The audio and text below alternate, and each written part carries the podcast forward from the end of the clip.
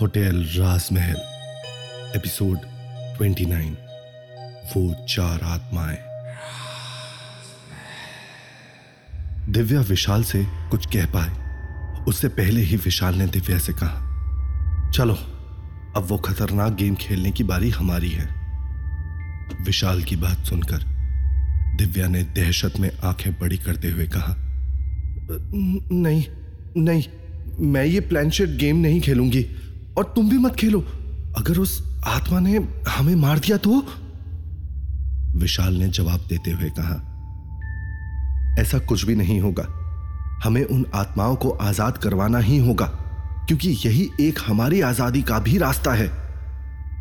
लेकिन हमारे पास वो आत्माओं को बुलाने वाला बोर्ड कहाँ है? दिव्या ने विशाल से कहा। दिव्या की बात सुनकर विशाल झुंझलाते हुए बोला, उसे वीज़ा बोर्ड कहते हैं। वो बोर्ड लेकर आया हूँ मैं अपने साथ। इतना कहकर विशाल ने अपने हाथ में पकड़े बैग की तरफ़ इशारा करते हुए कहा, अब हाँ हाँ मेरे बोलने का मतलब भी वही था। खुद को ज़्यादा होशियार मत समझो, बड़े आए फालतू में। दिव्या ने चिढ़ते हुए जवाब दिया, मैं तुमसे ज़्यादा जानता हूँ, समझी? विशाल ने भी गुस्से में जवाब दिया विशाल और दिव्या को लड़ते देख बंसी ने मुरली से कहा भाई ये दोनों तो हमसे भी ज़्यादा लड़ते हैं। बंसी की बात सुनकर मुरली ने कहा तो अच्छा है ना वैसे भी लड़ने से प्यार बढ़ता है। इतना कहकर विशाल रूम नंबर 9007 की तरफ़ जा ही रहा होता है कि सामने मल्लिका को खड़ा देखकर एकदम से रुक जाता है। जिसकी वजह से विशाल के पीछे आती हुई दिव्या विशाल से टकरा जाती है। तुम चलते चलते एकदम से ब्रेक क्यों मार देते हो? दिव्या ने चिल्लाते हुए विशाल से कहा लेकिन सामने मल्लिका को देखकर दिव्या चुप हो गई। मल्लिका की शख्सियत ही कुछ ऐसी है कि मल्लिका के सामने खड़ा हर इंसान अलग से डर में घिर जाता है। ठीक वही हाल होता है दिव्या का। मल्लिका को सामने देखकर दिव्या अचानक चुप हो जाती है और विशाल के करीब जाकर खड़ी हो जाती है। दिव्या को विशाल के करीब खड़ा देखकर मल्लिका को बहुत अजीब लगता है और मल्लिका विशाल से कहती है, विशाल, जरा मेरे साथ आना। मुझे तुमसे कुछ ज़रूरी काम है। लेकिन विशाल मल्लिका की बात टालते हुए कहता है, मैं अभी आपके साथ नहीं चल सकता। मुझे उन आत्माओं को आज़ाद करवाने जाना है। वो ज़्यादा ज़रूरी है। मैं उसके बाद आपसे मिलता हूँ। दरअसल विशाल, उस रात उसके और मल्लिका के बीच जो कुछ भी हुआ था, उसके बाद से मल्लिका को अवॉइड करने की कोशिश कर रहा होता है। विशाल को यह समझ में ही नहीं आता कि वो कैसे एक आत्मा के साथ पूरी रात बिता सकता है। दिव्या के सामने इस तरह विशाल के मना करने से मल्लिका को गुस्सा आ जाता है और वो घूर कर दिव्या की तरफ़ देखती है। दिव्या डर के कारण मल्लिका से आँख नहीं मिला पाती और अपनी नज़रें झुका लेती हैं।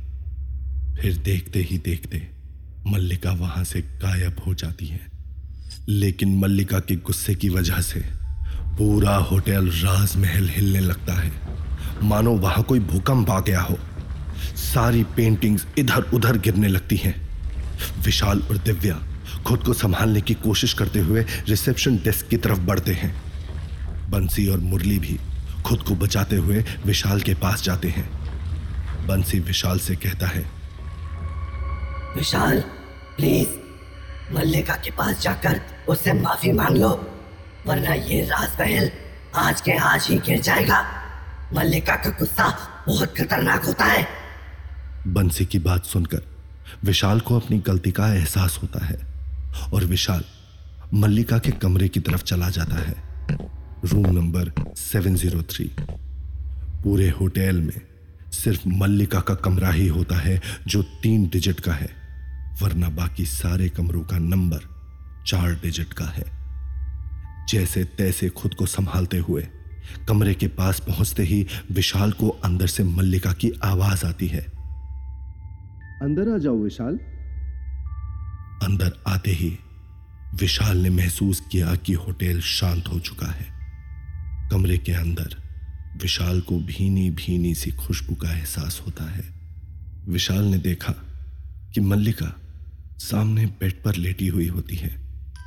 मल्लिका ने ट्रांसपेरेंट रेड कलर का गाउन डाला होता है।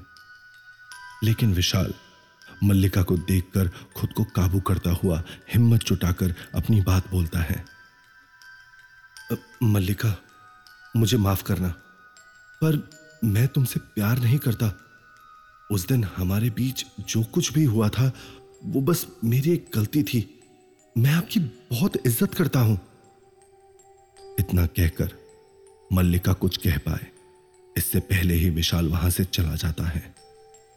होटल को इस तरह से हिलता देखकर दिव्या को बड़ा अजीब लगता है और दिव्या विशाल को ढूँढने के लिए अपने कदम बढ़ाती ही है कि तभी अपने पैरों के नीचे कुछ चिपचिपा सा महसूस करके दिव्या की चीख निकल जाती है।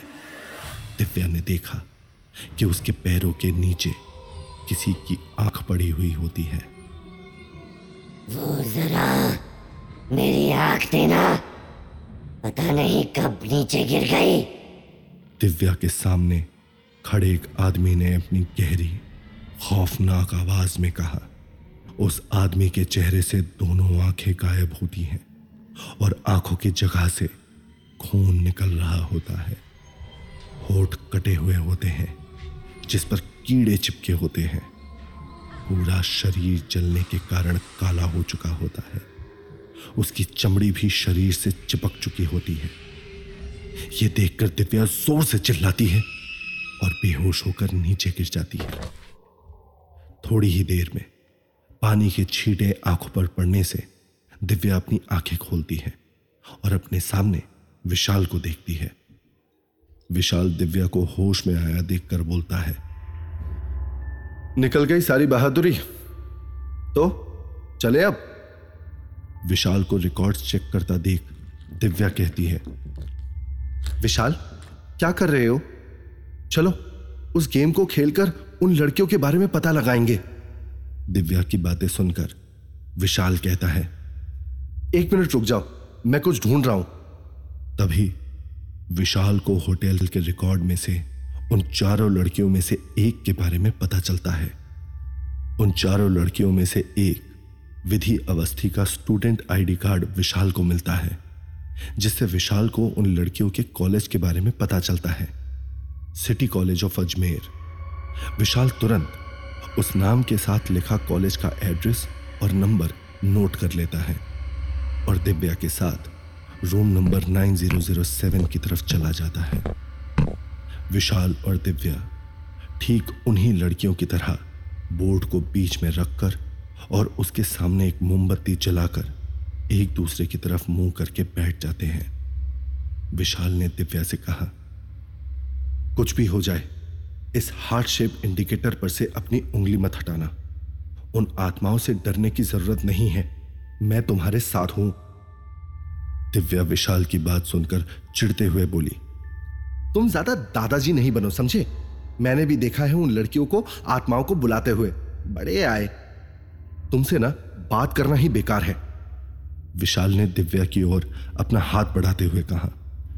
विशाल और दिव्या की लड़ाई देखकर मुरली ने विशाल के पास कान में आकर फुसफुसाया। विशाल लड़ो मत। अभी हमें इन आत्माओं को मुक्ति दिलानी है।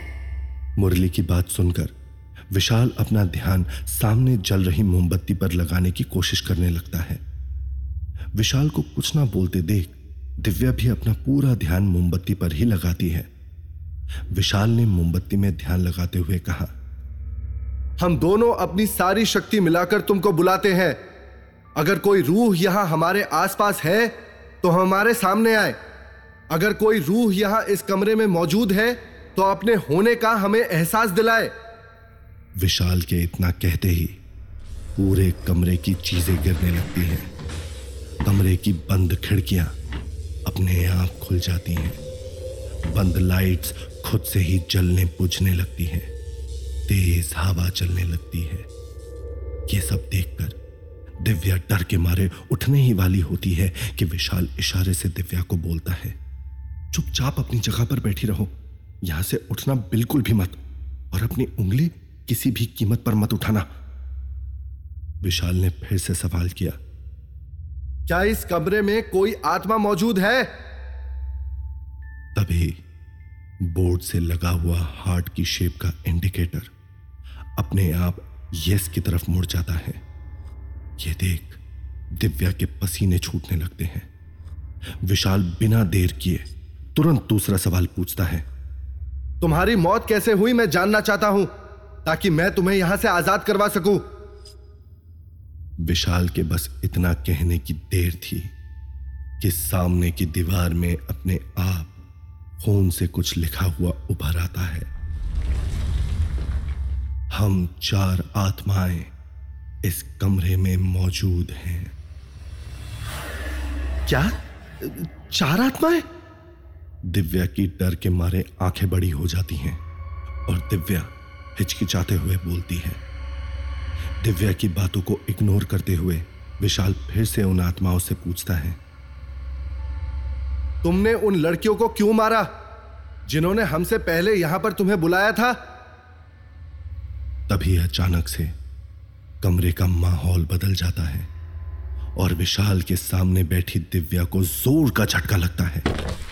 देखते ही देखते दिव्या की आँखों का रंग बदल जाता है और वो अपनी जगह पर बैठी ज़ोर ज़ोर से हिलने लगती है। यह देखकर विशाल थोड़ा घबरा जाता है। और पूछता है तुम्हें क्या हुआ दिव्या? तभी दिव्या अचानक से विशाल को घूरते हुए एक आदमी की भारी आवाज़ में बोलती है दिव्या नहीं मैं रोहन हूँ। यह सुनकर विशाल सहम जाता है और दिव्या बोलती है तुमसे पहले जिन लड़कियों ने हमें यहाँ बुलाया था वो चारों हमारी गुनहगार थी। इसलिए हमने उनको ठीक वैसे ही मारा, जैसे उन लोगों ने हमें मारा था। वो चारों इसी कमरे में कैद है। फिर विशाल आँखों में हैरानी लिए पूछता है, हमारी गुनहगार थी मतलब? क्या आप एक से ज़्यादा हैं? इस सवाल का जवाब देते हुए दिव्या ने उसी मर्दानी आवाज़ में बोला हाँ हम चार आत्माएँ हैं।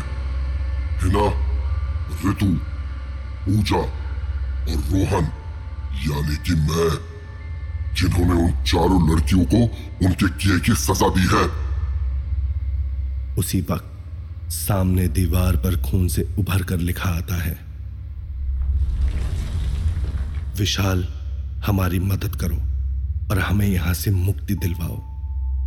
अभी विशाल ये पढ़ ही रहा होता है कि तभी साढ़े तीन बजते हैं और रिसेप्शन पर लगी इटालियन घड़ी की टन की आवाज़ होटल में गूंजने लगती है।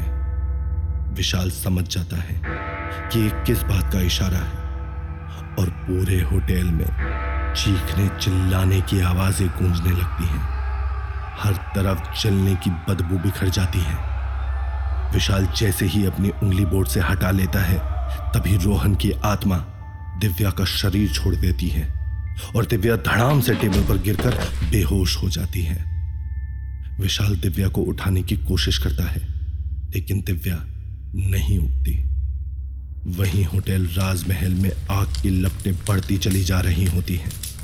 तब कोई और रास्ता नज़र ना आता हुआ देखकर विशाल दिव्या को अपने कंधे पर उठाकर बाहर निकल जाता है। मल्लिका के घर जाकर विशाल दिव्या को बिस्तर पर लेटाता है और जाने के लिए मुड़ता है, लेकिन दिव्या ने उसकी शर्ट को कसकर पकड़ा होता है। खुद को छुड़ाने की नाकाम कोशिश करने के बाद विशाल को दिव्या के पास ही लेटना पड़ता है।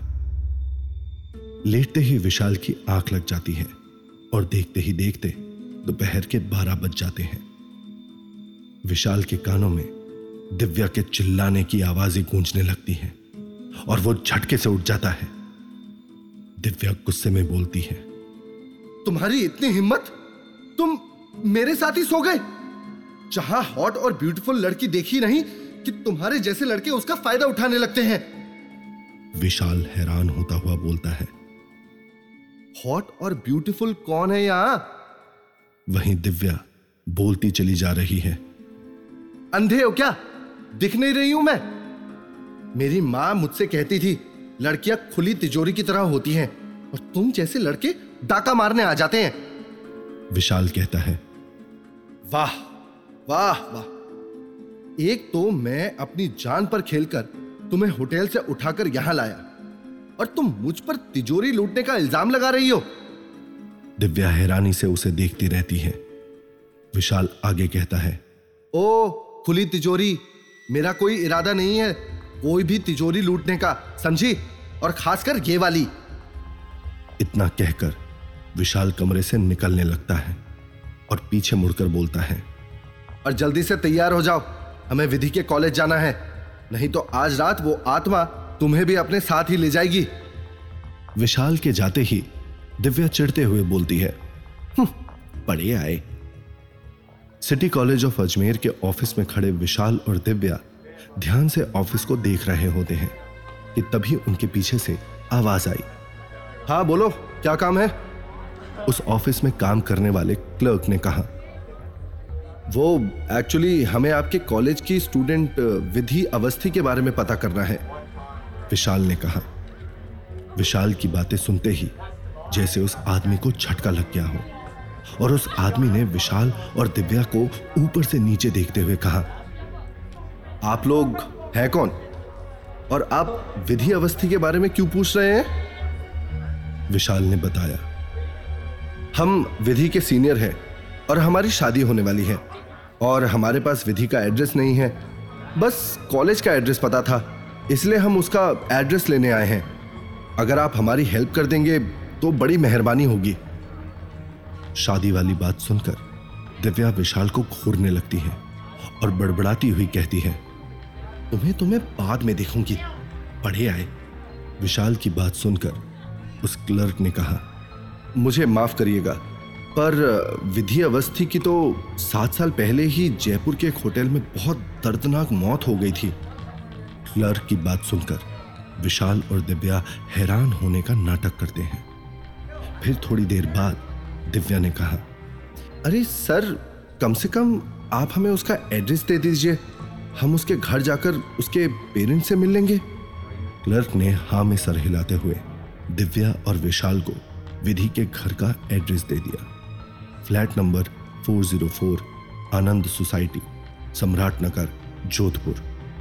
दिव्या और विशाल ने देखा कि आनंद सोसाइटी में बने हुए सारे घर एक ही जैसे दिखते हैं।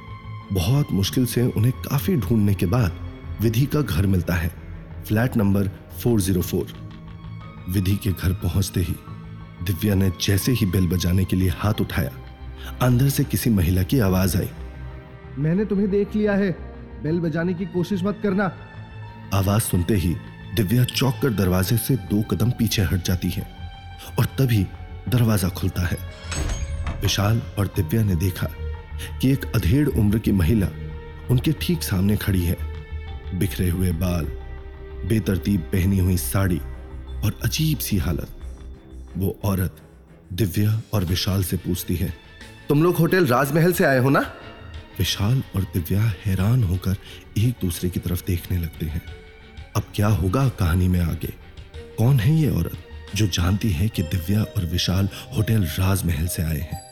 कैसे विशाल और दिव्या करवाएँगे चारों लड़कियों की आत्माओं को होटल राजमहल से आज़ाद?